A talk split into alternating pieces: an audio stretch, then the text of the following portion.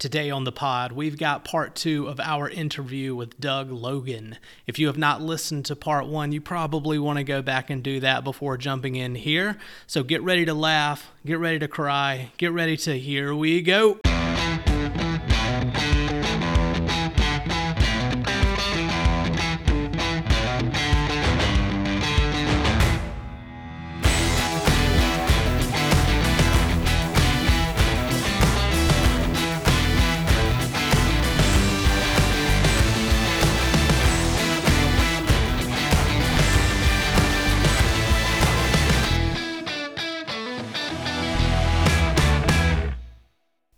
This episode is sponsored by Auxilio Partners, providing the business management and technology expertise your church needs.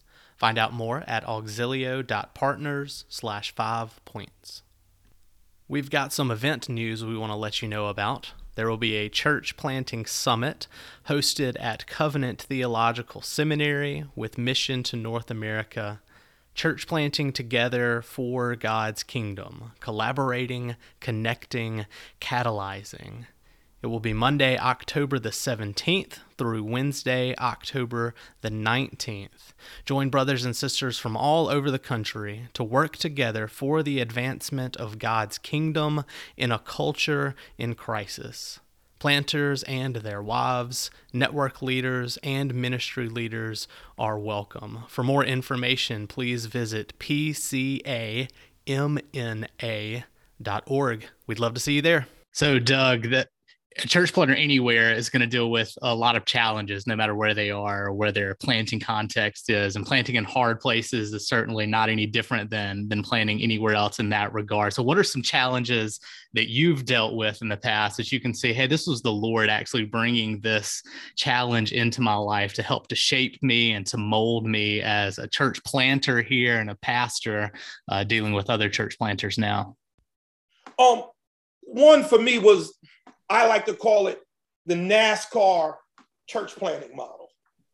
A lot of stickers on the side, crosses on the hood, but a lot of stickers on the side, which became an unsustainable reality for me. I was blessed to be planted by 10th Pres, Epiphany Philly. I was in the PCA. I was also a fellowship associates under one of my favorite humans, famous favorite pastors and Dr. Bill Wellens at Fellowship Associates in Arkansas. Man, love that man. One of the most brilliant dudes I know. Love him. He's just godly for no reason. Makes me think I need to get rebaptized every time I'm with him. and um, so, and then I was a part of a couple of other foundations that were giving, and then a lot of churches were giving. So I was a NASCAR church, which is unsustainable. Mm-hmm. I could have up to 30 invitations to share the vision from all the support I raised. I would wouldn't have been ever at the church that I was planting if I were to go to all those things to keep the money. Yeah. So that NASCAR burden caused me to challenge my mission to the city and help guys think about that. And the side effects of that are your fathering is reduced, your husband, you your your marriage takes hits. And not major hits because we got, you know, we got FaceTime and all that. But at the end of the day, you're not home. Yep. You're not home. Your sons, my, I got three sons, they saw me less. It's not good. It's not good. So the NASCAR challenge, um, God used that to help me try to create a sustainable model and to pray and tell guys to slow down so that that doesn't happen. Second was, man, I realized church planting for me was a burden. You know, it's it's that Frodo gospel. Like he wasn't the best hobbit, he just had the burden. you know, it was a bunch of hobbits, but he just Aragorn was there, all of them was there, Boromir was there, but only one was going to do it that had the burden to see it was Frodo. So mm-hmm. it's not going to be the most gifted necessarily guy, but it's going to be the guy with with the Holy Ghost that's put a burden on him, mm-hmm. and that guy um, is so so important. So that's why I keep my eyes on guys who aren't the shiniest, but man, man, they got the ghost they got character, and they got that burden to reach and plant. Um, and and that came from my heart being broken as I began to preach and travel and serve.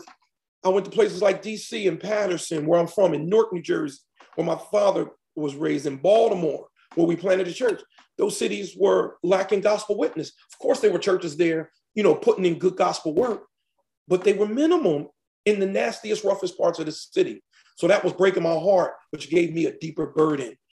And then as a reform cat, Presbyterian, I noticed in those inner cities, you know, I, I went to RTS a little bit, Westminster a little bit, and, and I just used to hear my bros always whining about health and wealth and Arminianism in the inner cities. And one time I said, well, there's no historical reformed churches in the hood. Your networks and denominations ain't sending nobody to the hood, but you're criticizing the hood for not having a reform witness. Mm-hmm. We got to actually go take a witness. But then you can't call people in the inner cities all heretics if you won't go do something. That's unfair and mean. So mm. if health and wealth is there, shouldn't you go there? But they don't. Mm-hmm. They don't. So I will. Mm-hmm. And if God blesses me, I'm going to do my best to raise up as many to go. Mm-hmm. But I'm not going to throw heretic grenades from the safety of my suburban city, mm. dogging the hood for not being reformed when we don't have a reformed witness often in inner cities. So, as a reformed dude, I'm just a Bible boy. Reformed ain't no special brand. Reformed is the Bible. Alistair Begg said, How did he become reformed? He read the Bible. Me too. Amen. I agree with Dr. Yeah. Begg. And in light of that, I think it's the cleanest and clearest expression of, of gospel. And I want to see that work itself out practically and missionally in the inner city. So, one thing that shaped me, Brother Reed, was seeing a lack of reform witness and seeing and seeing my heart broken for the brokenness of those cities. I'll tell you this to land the plane on that is when I was going to plant somewhere else at first in Germantown section of Philly, when in, in 2008, when I started the residency at 10. And then one time Dr. Phil Ryken said at an elders meeting, staff meeting, he was like, well, Doug, you know, he's proper. He always had a perfect suit on, like like he got dry cleaned in it. He was always that clean. and, um, he didn't even take it off. He just went into the press. Oh. And um, and he said, I don't know if God's calling you to Germantown. I think God might be calling you to Camden. I've told this story before, so people are gonna say said that before. I did. It's this, it's history. And um, I told Phil Ryken, well, why don't you go play in Camden? I'm not going to nobody's Camden. Mm-hmm. And um, almost, I told the joke, I almost went and slashed his tires and told him somebody from Camden did it. But uh, so I left that staff meeting at 10, took the bus down because 10th Pres is on 17th and Spruce. Epiphany is on 17th and Diamond. It was going like from Beverly Hills to Beirut when I would go back to Epiphany, Philly. And then I'd get the Epiphany, Philly, and I walk in and I'm sitting down with Dr. Mason. And he said, Duh, let's get some lunch. I said, All right. And then he says, You know what? I've been praying and thinking. I think God might be calling you to Camden. I said, that dog gonna feel right and call you.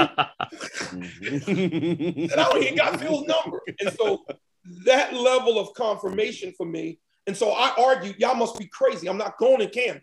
So I get home and I tell my wife, Angel, and I say, Angel, these jokers got me going to Camden. We ain't going to Camden. She said, we ain't. And um, I said, well, let's drive over there to prove them wrong, to let them know that the ghost ain't even pushing us that way. So we drive over there. Man, brothers. Man. The brokenness, the pain, the, the hurt, the it was I get emotional every time I think about that ride. Hmm. So I drive back out of the city, was in there for about 40 minutes, prayed a couple times. And I couldn't get myself together. So my wife said, pull over for a second. Let's, well, she couldn't get herself together. She said, pull over for a second and let me, I dropped my phone. So we pulled over and she said, while she was getting a phone, hey, Doug, it's like the devil pulled up a vacuum and sucked the hope out of this city. Hmm. It's just a, she said, it's hopelessness is the air here. Hmm. And I was like, she said, we gotta plant a church here. I said, yeah, we're gonna pray that somebody do. I drove, I drove across the Ben Franklin Bridge mm. back to Philly to my house. Mm-hmm.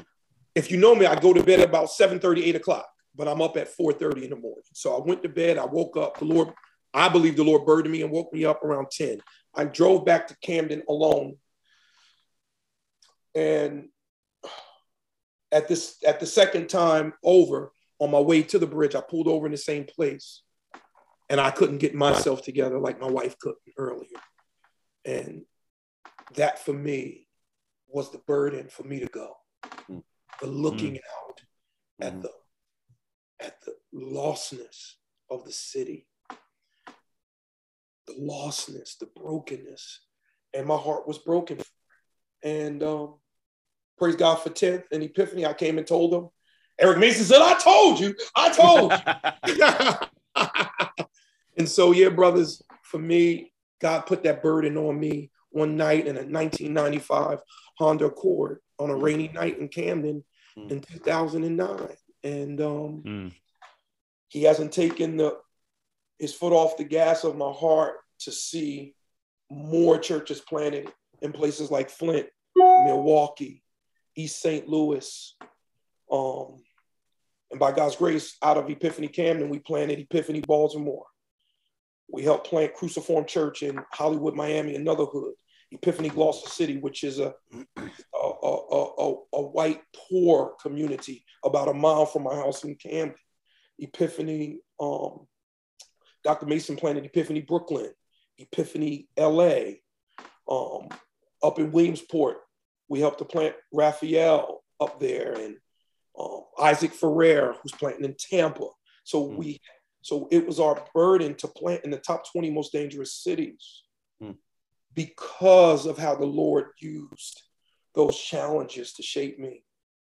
I'll hmm. never be the same. And so I serve in this capacity to see, to help guys who get to places and have to pull over, hmm. to have the tools and the team to take the gospel to the poor but a robust, reformed, gospel centered, biblically rooted word that's mm-hmm. going to punch the devil in the face and advance the kingdom, not for one generation, but for many. Yeah. And it's going to take mm-hmm.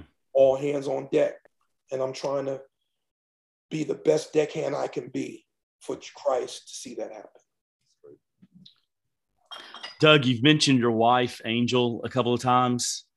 And what what role has she played in your life and your ministry? And when I say your ministry, it's both of you. Um, what role has she played in terms of encouraging, encouraging you, inspiring you, protecting you, and advising you? Man, Hunter, she keeps me honest. That's on the top. She keeps me honest. She keeps me humble, and she keeps me focused on home. Those are the yeah. those are the things I have in my head. She keeps me honest. Why?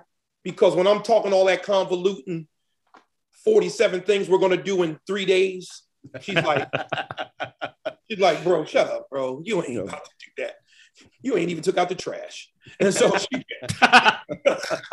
she keep me honest, bro. And so when I, and then second, she's to keep me honest, when I start whining and complaining when things don't happen and I start blaming people, she's like, well, ain't you the pastor? Come on. So she just keeps me honest, man. And I, I, I hate it and love it. You know what it is. It's mm-hmm. like penicillin. You hate the taste, but it works. And so uh, um, she keeps me humble because she's such a support. She always reminds me that um, as much of Adam I am, I'm not alone. And I'm not abandoned. And God uses her to remind me that on my darkest days, and you talking to me, brothers, I seen death at a high level, murder at a high level, violence at a high level. Mm. I have experienced PTSDs, depression, mm. anxiety. I just wake up sometimes sweating and crying. Mm. Can't even get myself together. Like, can't even focus, shaking, sweating. And she'll just reach over her little, with her little, you know, all the olive oil, her little bit of perf- perfume in it, and rub it on me and pray. In the middle of the night, two weeks ago, she did that. I just woke up. Sometimes I have PTSD moments. You know, I see some of those dead kids that I had to do funerals for. Mm. Right. The trauma of that and me lacking pace. And it it it's it's got long-term effects. And yeah. so she keeps me so humble. She reminds me that as much as you smart and strategic think you are, you are a broken sinner in need of the same grace that you're preaching to the lost people in the inner city. Mm. So she keeps me humble. And then she keeps me home. She continues to make a house for me that makes me want to be home. She mm. continues to pray and and serve me and our kids and grandkids and our great grandson in such ways that I'm just constantly in awe of her love, how God uses her, her heart. She leads um, our little weekly prayer. So she be texting me. My office is on my property. So I live on like four acres. So I'm off to the back of the parking lot. If I could turn this around, you would see I'm way mm-hmm. over here. Yeah. And so she'll text me or use the Alexa thing and say, get in here for prayer right now. We in First Timothy today. And so I love it, man. She yeah. keeps me home. So that sense of home, knowing I'm heavily loved and supported, her pointing me constantly to Jesus, clarifying my brokenness in light of his salvation, and from date night to praying for me at night, man. I can't plant no church. I can't start no seminary. Mm if I'm shaking all night from yeah. PTSDs. Yeah. Mm-hmm. But to get right. that prayer from her, that oil, that it's gonna be all right. Calm down. You, it's mm all right. Jesus is present. He's with us. mm Lay back down. Do your breathing. Go back to sleep. mm Man, thank God for my wife. And she's just been good. And um, yeah. So those are the three things honest, humble, and home. That's how she works it. And um, I pray that for all my spiritual sons and any pastor I coach. You, you, you, your wife is worth a weight when she does those three. I don't care if she can cook or clean. If she can do those three, I don't care if she got to order Chick fil A every day. She's worth a weight when those three are real. And um, mm-hmm. and the last thing I'll say in terms of ministry for her is her care for people. You know, I, I I've got degrees and all that stuff. She don't. And I just watch her minister to people so wonderfully. Mm-hmm. Um, sometimes I wish I didn't have a degree when I watch her because I'm so smart now. I got to say the Greek word. She just say good morning, and I, I, I got to do person to pray people. So ridiculous. Mm-hmm. And so um, I want to reverse grow up, you know, and and so um, yeah, but yeah, so so valid and important, and you know, you know the saying, your wife can't qualify you, but she can disqualify you. So um, that's right. Mm-hmm. Thank God that not only does she not disqualify me, she helps me stay qualified for ministry. No, that's great. a good word. Doug, you've been a blessing and we appreciate you joining us. And uh, you have probably made us laugh more than any podcast episode that we've done to date, and that's fantastic. and so. We are grateful for your ministry. We're thankful for you. We appreciate you joining us and giving us so many good words to reflect on. And Lord, uh, do we just pray that the Lord will continue to bless you and watch over you and guide you as you seek to make a difference for the kingdom of God? Please, brother, I need that. That's the last word for now. Thanks to you for joining us and listening today. You can reach us with comments or questions on Twitter or Facebook at Five Points Planting or by email at reformedplanting at gmail.com. See y'all next time. Five Points Church Planting is a member of the Society of Reformed Podcasters.